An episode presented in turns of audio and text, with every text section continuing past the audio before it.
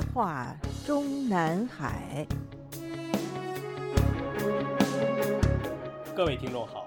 欢迎收听自由亚洲电台的《夜话中南海》栏目，我是节目撰稿人和播讲人高鑫。我们今天所要播讲文章的题目是：犯了死罪的孙立军是否还会被习近平下令留活口？我们本专栏的上篇文章，公安部纪检大权从习近平旧部转给习近平老乡播发的当天，中共当局即宣布了孙立军正在长春被一审的消息。今天又宣布了傅政华被起诉的消息，地点也是在长春。由此可以见出傅政华案与孙立军案的重叠程度。说起来，傅政华在担任公安部常务副部长期间是孙立军的上级。但在所谓孙立军政治团伙中，他却是孙立军的喽啰。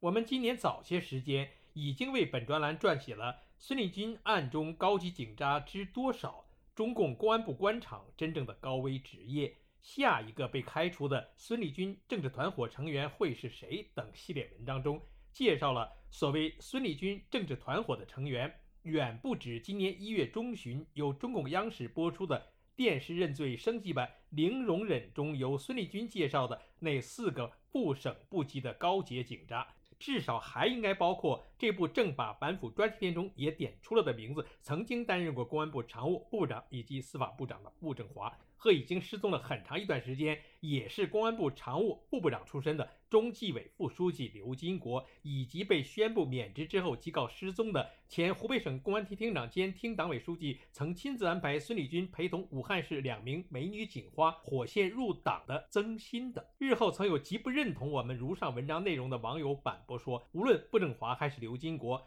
都是正部长级，而且在公安部任职时都还是孙立军的上级。上级怎么会成了下级的政治团伙成员？大官怎么成了小官的政治团伙成员？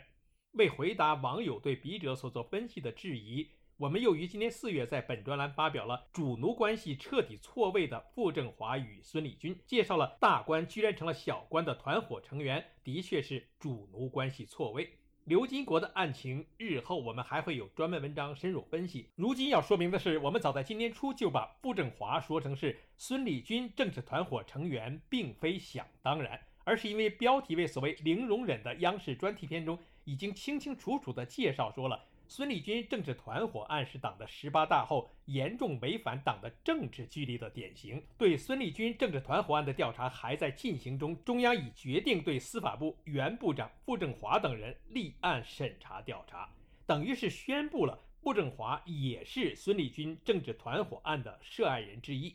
中共当局于去年九月的最后一天公布的对孙立军双开的中纪委通报中的最后一段是。经中纪委常委会议研究并报请中央批准，决定给予孙立军开除党籍处分，由国家监委给予其开除公职处分，终止其党的十九大代表资格，将其涉嫌犯罪问题移送检察机关依法审查起诉，所涉财物一并移送。继而于今年三月的最后一天，对傅政华双开的中纪委通报中的最后一段是：经中纪委常委会议研究并报请中央政治局会议审议，决定给予傅政华开除党籍处分。由国家监委给予其开除公职处分，终止其党的十九大代表资格，收缴其违法违纪所得，将其涉嫌犯罪问题移送检察机关依法审查起诉，所涉财物一并移送，给予其开除党籍的处分，待召开中央委员会全体会议时予以追认。从如上两处引述的内容可以对比出。傅政华与孙立军的区别不仅仅是正部长级和副部长级，还有就是十九大党代表与十九届中央委员的区别。所以，对孙立军的政治处分，中纪委常委只需要报中共中央批准；而对傅政华的组织处理，则需要由中纪委常委会报中央政治局会议审议，而且还要待召开中央委员会的全体会议时予以追认。所以。如果说孙立军在公安系统和中央政法委里，甚至是在中央政治局常委会里，没有一个比傅政华的正部长级的组织级别更高的黑后台，鬼都不信。而且，中国内地的许多评论文章也都因此而纷纷质疑：作为孙立军的老领导，从警长达四十八年，无论资历还是官职都高于孙立军的傅政华，何以要加入孙立军政治团伙？不过，中国内地相关评论文章中所期待的，或许在其审查起诉法庭受审之时会揭晓答案，就实在是太过天真了。孙立军被宣布正在接受一审的当天，即有一篇标题为“孙立军一审开庭，控罪正转经为哪般”的评论文章被广为转载。文中说，孙立军于2020年初武汉爆发新冠疫情后被派往武汉督导抗疫工作，不久被撤职查办。然而，在2021年9月30日被双开，开除中共党籍和公职。当时指控他的内容是。从未真正树立理想信念，在抗击新冠肺炎疫情一线擅离职守，政治野心极度膨胀，政治品质极为恶劣，权力观、政绩观极度扭曲，成火做事，控制要害部门，私藏私放大量涉密材料。其中，私藏私放大量涉密材料这一条，让外界猜测是否涉及武汉病毒研究所的资料。该案还牵涉中国前司法部长傅政华。江苏前政法委书记王立科、上海市公安局前局长龚道安、重庆市公安局前局长邓辉林与山西省前公安厅厅长刘新云等多名高官。因此，孙立军案似乎更像是一起政治案件。但如今，长春检察机关提醒以受贿罪、操纵证券市场罪、非法持有枪支罪追究孙立军的刑事责任。在检方的这些指控中，唯一可能与政治或者人事沾边的是孙立军非法持有两把枪。其实，孙立军也好，傅政华也好，中纪委和监察委对他们的通报内容中所罗列的所有罪行中，诸如政治品质极为恶劣、成火做事、控制要害部门之类的政治罪名，都是从刑法角度无法入罪的。正如我们本专栏过去文章中已经分析过的，无论是孙立军还是傅政华，都绝无可能在中共政权自己的法庭上被塑造出一副政治犯的形象。他们两人之间。到底谁是主谁是奴的答案，只有等他们两人共同的上司孟建柱或者郭声琨被习近平公开抛出以后，才有可能会在党内通报中得到一定程度的披露。至于孙立军已经被中纪委对外公开的擅离职守、私藏私放大量涉密文件等犯罪内容，从刑法中当然可以找出对应的罪名。但正是因为所谓的涉密两个字，习近平当局绝不愿意把这一类的犯罪内容的证据在法庭上公布，即使是不公开审理的内部法庭。更何况，仅仅目前已经对外公开出来的三项罪名，就足以置孙立军死地。从惩罚和泄愤的角度，也没有必要积累更多的罪名来加重他的刑期和刑种。现如今。孙立军和傅政华从纪和检的层面都已经被陆续结案了，往后的所谓司法处理就是一个程序和过场而已。但是孙立军这只大老虎背后的老老虎，却至今仍然没有被习近平当局对外抛出，由此便也引出了一个孙立军以及日后不久也会开始接受庭审的傅政华的量刑问题，因为傅政华案。只是进入了起诉阶段，其罪行的具体内容，特别是贪污或受贿的具体金额尚未公布，所以他的未来刑期是否会比无期徒刑更严重，眼下还说不准。但已经进入了一审阶段的孙立军即将面对死刑，几乎可以肯定，区别就是立即执行还是缓期执行。本月十三日，中国境内各大媒体同步刊登消息说。公安部原党委委员、副部长孙立军涉嫌受贿、操纵证券市场、非法持有枪支案，由国家监察委员会、吉林省长春市公安局分别调查侦查终结，经最高人民检察院指定，由吉林省长春市人民检察院审查起诉。近日，长春市人民检察院已经向长春市中级人民法院提起公诉。请各位听众和读者注意，这其中的吉林省长春市公安局的特别参与。我们今年初即在本专栏陆续有公安部部长孙立军的操纵证券市场与央视一姐董卿的富豪老公失联，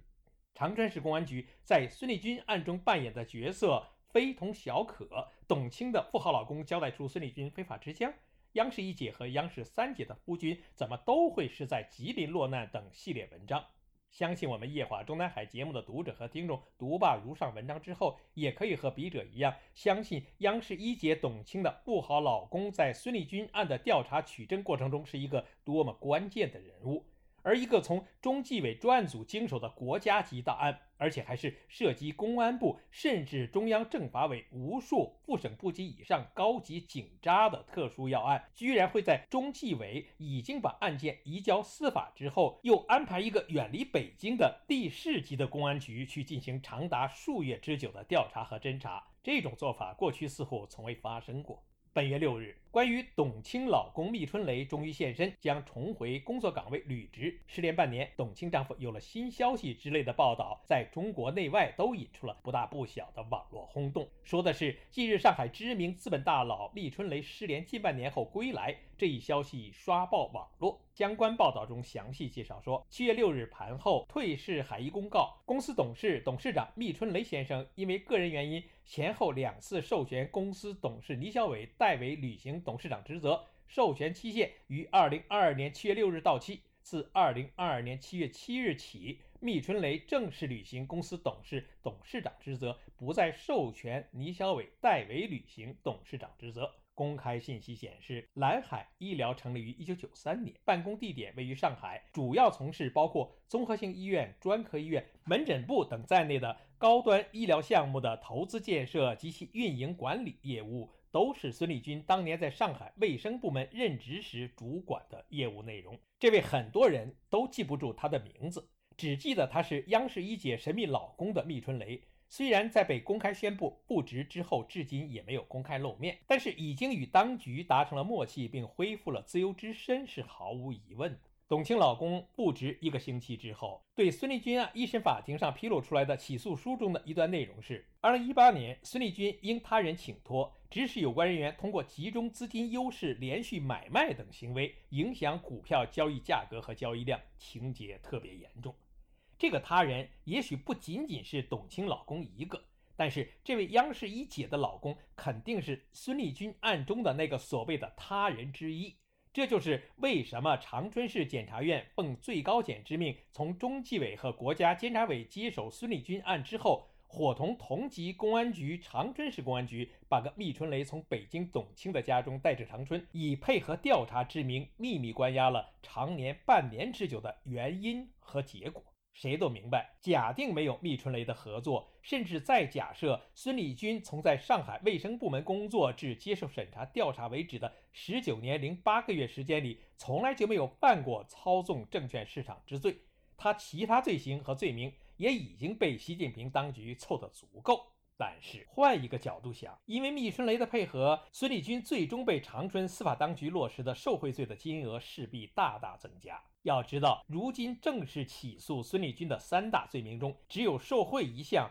是有死刑的。只要是数额足够大，现如今公布的六点四六亿人民币的受贿金额，已经是判死罪的金额了。至于是立即执行还是缓期执行，就要看习近平留下这个活口是否还有必要了。从杀鸡儆猴和杀猴警鸡的角度考虑，直接把孙立军剁了。最能体现直接听命于孙立军本人的中共公安部门纪检组所谓“刀刃向内”的威慑力。从此，那些大大小小的警匪警察们虽然不大可能会全都改邪归正，及习近平口中的所谓“不敢补”，但是团伙做事的事情恐怕是要收敛了。但是，若从杀鸡儆猴的角度考虑，留下孙立军这个活口，对那些至今仍然留在台上，或者说已经平安降落的孙立军的前上级们来说，则随时都有阻吓作用。无论是孟建柱还是郭声琨，只要习近平下决心不再让他们安享晚年，就可以随时从秦城监狱里把留下活口的孙立军提出来，